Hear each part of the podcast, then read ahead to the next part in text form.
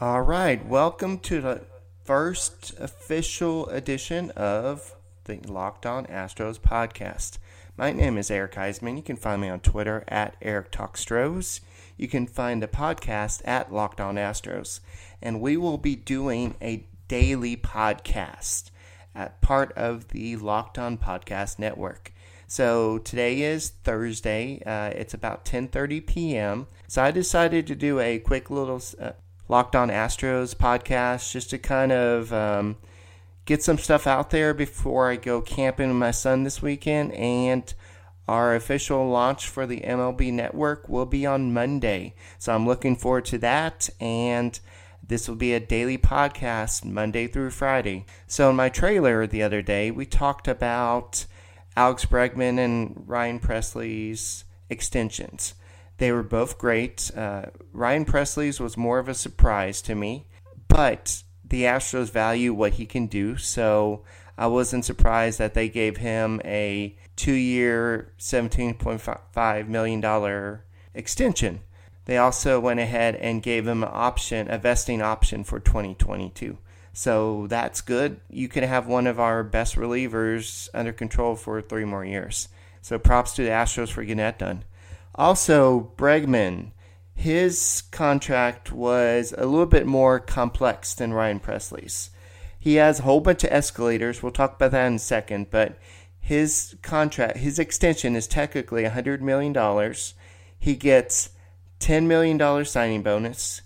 He gets $11 million in 2020, 2021, and 2022.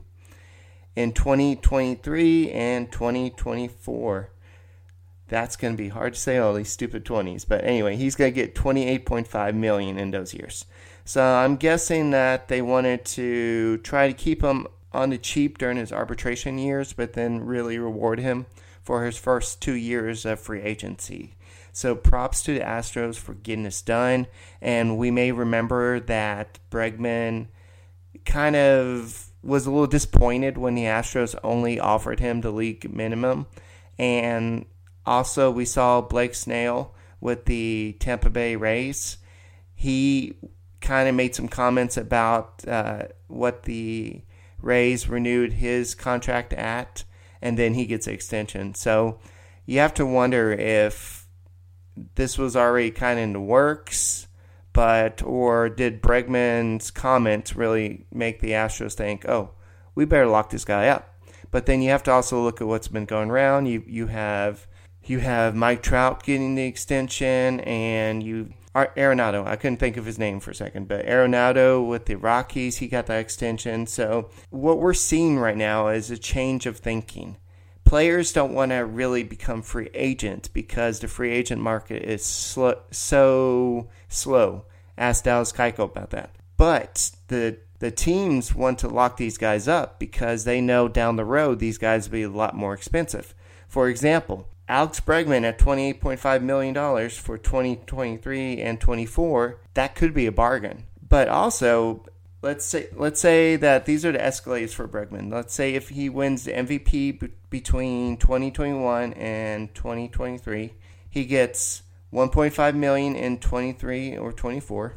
He gets $750,000 for finishing second in an MVP in any year, and $500K for each year he finishes third. I think the Astros see the writing on the wall, and they said this guy could be MVP candidate. He could be somebody like not quite Mike Trout, but just somebody that teams could have a lot of interest in off throwing a lot of money at because he plays third base.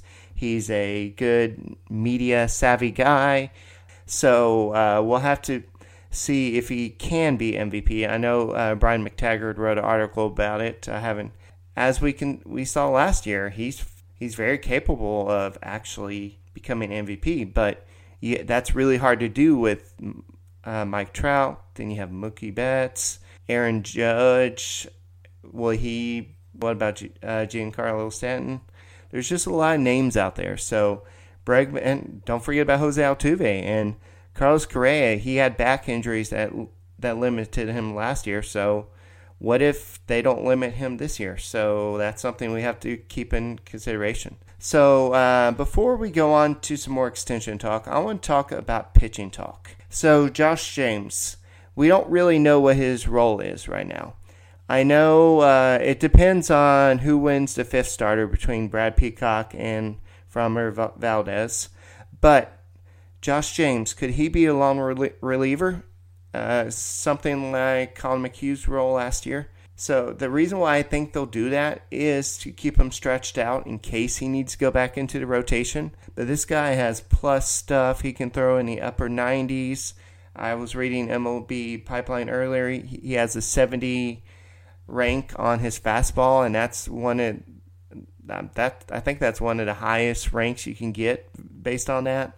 So this guy could be dominant as a reliever, but he could also be just as good as a starter. So his quad injury kind of limited him this spring training so far, but he could still maybe stretch himself out to maybe being a 3-inning reliever if needed. So we'll have to see what happens between the end of spring training, which is coming up pretty soon.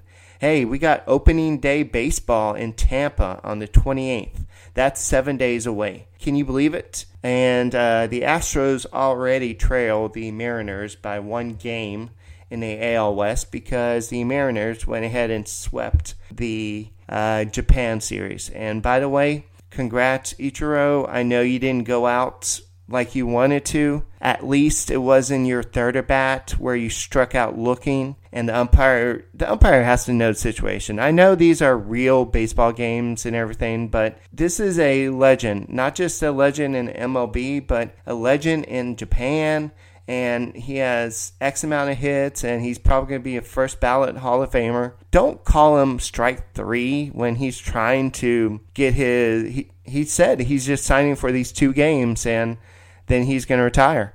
So props to the Mariners for doing that, because he was their original, original team that Ichiro played for. I really enjoyed.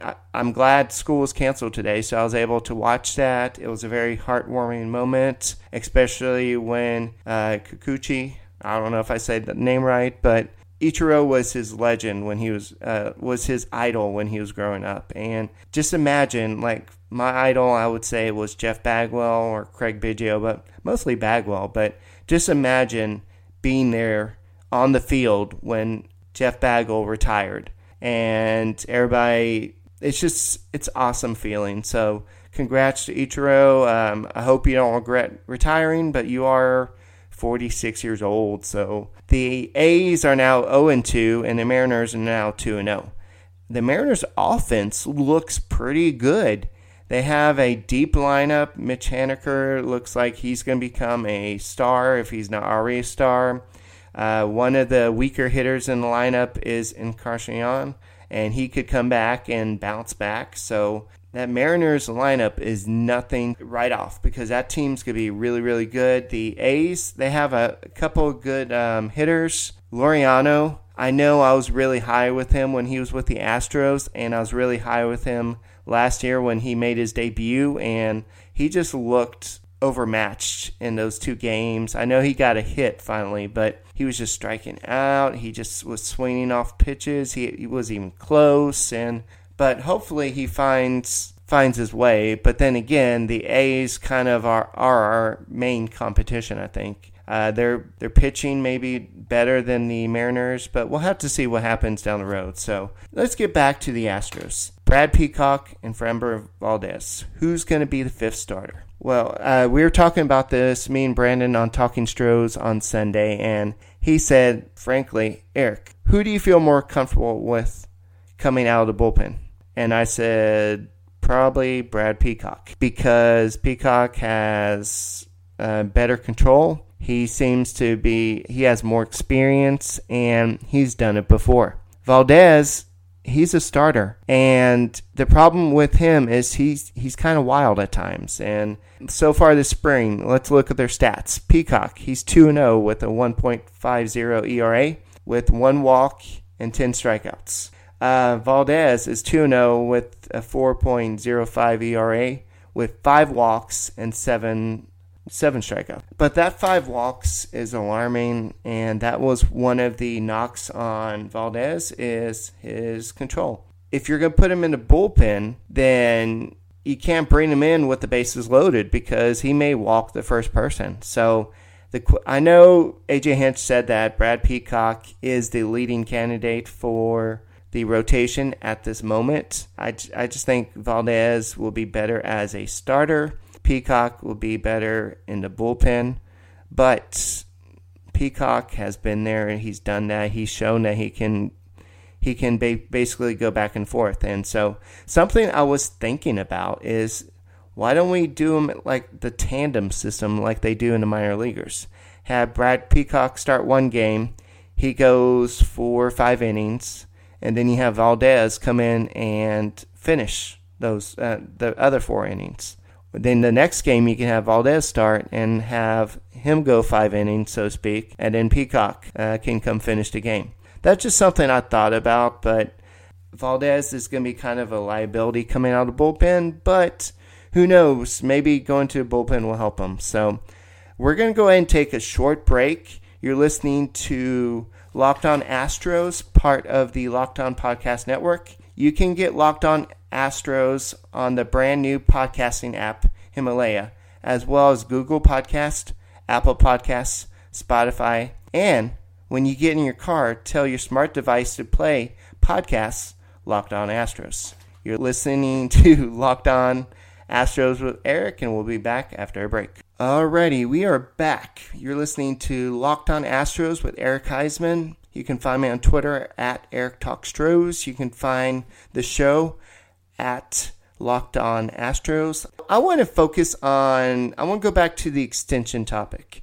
And I know that Brian T. Smith wrote an article today about who could be possibly the next extension candidates. And he listed 4 names. And I wanted to kind of discuss those because, honestly, one of those names kind of stands out to me as somebody who's the most important to lock up. So I think I mentioned it a little bit on my trailer, but let's go and talk about it a little bit more. Carlos Correa is not seeking extension at this time. His agent has not reached out to the Astros, and the Astros have not really reached out to him. I think part of the reason was they're unsure of his status right now. I'm sure the Astros could try to lowball him and say, well, you weren't that good last year, so we'll extend you, but we're only going to extend you by so much.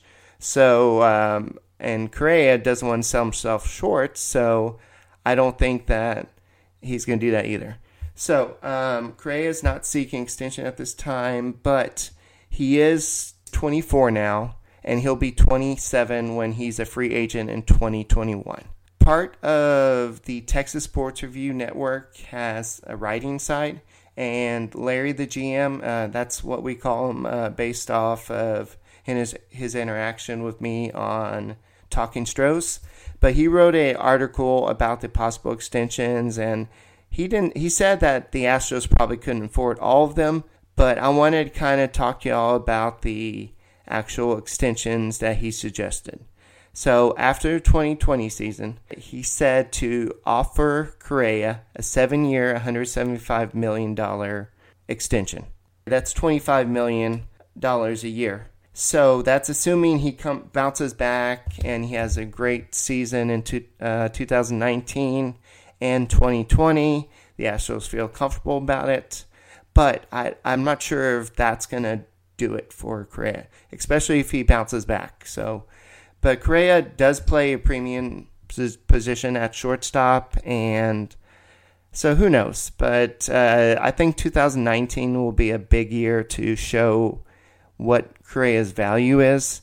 I know Bryce Harper didn't have the best year in 2018, and maybe that might have lost him maybe $10 million along his entire deal, but Correa is probably just going to wait until he hits free agency, and he may get extended, but it's too soon to tell. Springer will be the soonest one. He's under one more year of control in 2019 of $12 million. And then in 2020, he's arbitration eligible. So The problem is when he's a free agent, he's going to be 31 years old. That's the problem with being a college player who your Major League Baseball team, the Astros, keep you in the minor league so long. You don't get to hit free agency as young as some of the players like Bryce Harper, who's drafted out of high school and just went to town. Mike Trout as well. And so I guess you could say Carlos Correa as well. So Springer said he was open to anything.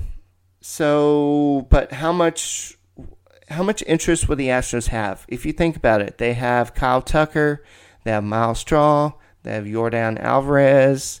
They have, I know we're not going to have any outfielders technically after the 2020 season, but I think there's enough young talent in the minor leagues that they don't really need to go out and spend a lot on George Springer, but he is the heart of this team. He is the leadoff hitter, and it would be kind of hard to lose him. So this is what Larry, the GM, suggested, and I want you to tell me. You can tweet at Eric Talk Stros and tell me what your opinion of all these contracts are. So he suggested 5 years at $100 million.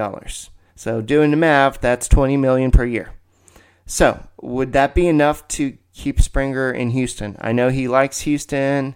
He does his little bowling tournament for Say, and he's been part of the – he was kind of the first – shining light at the end of the tunnel during the whole process. Everybody was waiting for Springer to come up, and you have Springer Dinger and everything, but I think you can replace somebody like Springer. So I hate to say this, but there's going to be a team out there, the Red Sox, who will probably overpay to get him over there.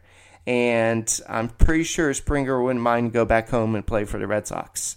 So those are the hitters who are extension candidates. And I don't think, like, Springer's under, they may try to work out something with Springer to maybe buy out his last year of arbitration and then maybe one of his free agent years just to keep the core together for a few more years. But I don't know if that's going to be enough for Springer. I think he's going to want to test the free agent market, so we'll have to see about that. All right, so let's talk about the Justin Verlander and Gerrit Cole. I know that Justin Verlander is currently 36, and he'll be 37 by the time he hits free agency. But Justin Verlander validates this pitching rotation. Last year, he was 16-9 with a 2.52 ERA. He had 290 strikeouts in 214 innings. Last year, he made $28 million. The Tigers were paying $8 million of that. So what Larry the GM suggested was extending him for 2 years at $64 million. So that's about $32 million for 2 years. Do you think that would be enough for Justin Verlander to stay in Houston? That would be giving him a $4 million raise. That would be keeping him an Astro until he is, what would that be, 39. So then I know he said that he wants to pitch until he's 44 or 45. The Astros then could say, okay, well, let's go year to year from this point to see how you're doing. Because at a certain point, you're not going to want to give him a long-term deal. But then let's talk about Gerrit Cole. Gerrit Cole is 28, and he'll be 29 when he hits free agency. He's still in the prime of his career. He's developed something that he didn't have with Pittsburgh. His value will be very high. There will be teams out there that will overpay to get him. Last year, he was 15-5 with a 2.88 ERA. He had 276 strikeouts and 201 third innings. This year, he'll be making $13.5 million. What Larry the GM suggested was a 6-year deal for $144 million. I know 6 years kind of, that's a little bit too high in terms of Astros' point of view. They don't really like giving out that long-term deal, but Gerrit Cole is a workhorse. Now that he's learned how to pitch, he's pretty dependable, and the Astros may do that. But then again, Justin Verlander just brings this oomph to the rotation, and he's just, he's just, like I said, he validates this rotation. It doesn't matter if it's Justin Verlander and the Pips. You have Justin Verlander. He is one of those old school aces. So I think that what the Astros will probably do, I don't know when they'll do it. Maybe they'll do it this year or during, I don't know if they'll even talk contract during the season. So, but I think they extend them for 2 to 3 years. I'm going to disagree with Larry here. I think that they'll extend him. He's still shown that he can pitch at an advanced age, so to speak. Sorry to say that, Justin. But so why don't we hold on to him until he's 40? And then from there, if he wants to stay with the Astros, if he's still pitching well enough, that's fine. But he shows no signs of slowing down. He's a great athlete. He knows how to pitch. And I just think that it makes sense for the Astros to lock him into this rotation. Because as of right now, Wade Miley is gone after the season. You have Colin McHugh gone after the season. You have Justin Verlander gone after the season. You have Gerrit Cole gone after the season. The Astros don't like this. And they're going to want to go out there and make a move and try to upgrade the rotation for next year, because right now it'll be Lance McCullers, Forrest Whitley, Framber Valdez, maybe Josh James, maybe Corbin Martin, and that's the thing is we have a lot of depth in the minor leagues, but you still want to have those horses, those aces like Justin Verlander, Gerrit Cole. So I don't know if they can afford both. I would like to say that they can afford both. I don't think Gerrit Cole would be interested in extension.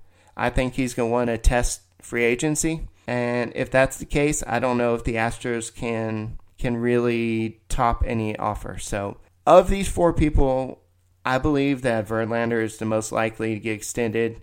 If not for 3 years, maybe like Larry suggested, 2 years.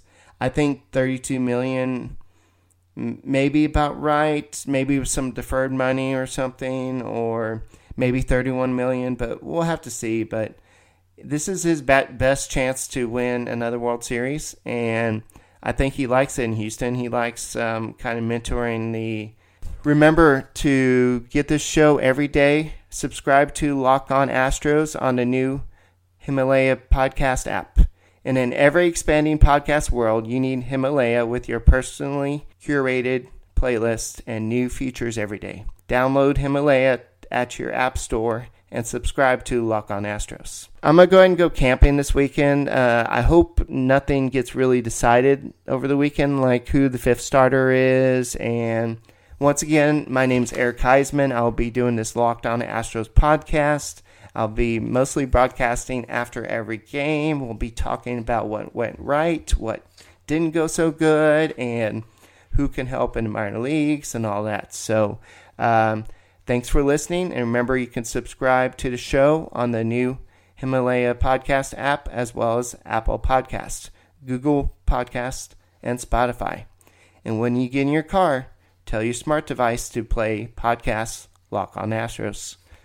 So until next time, this is Eric Huysman signing off Locked On Astros.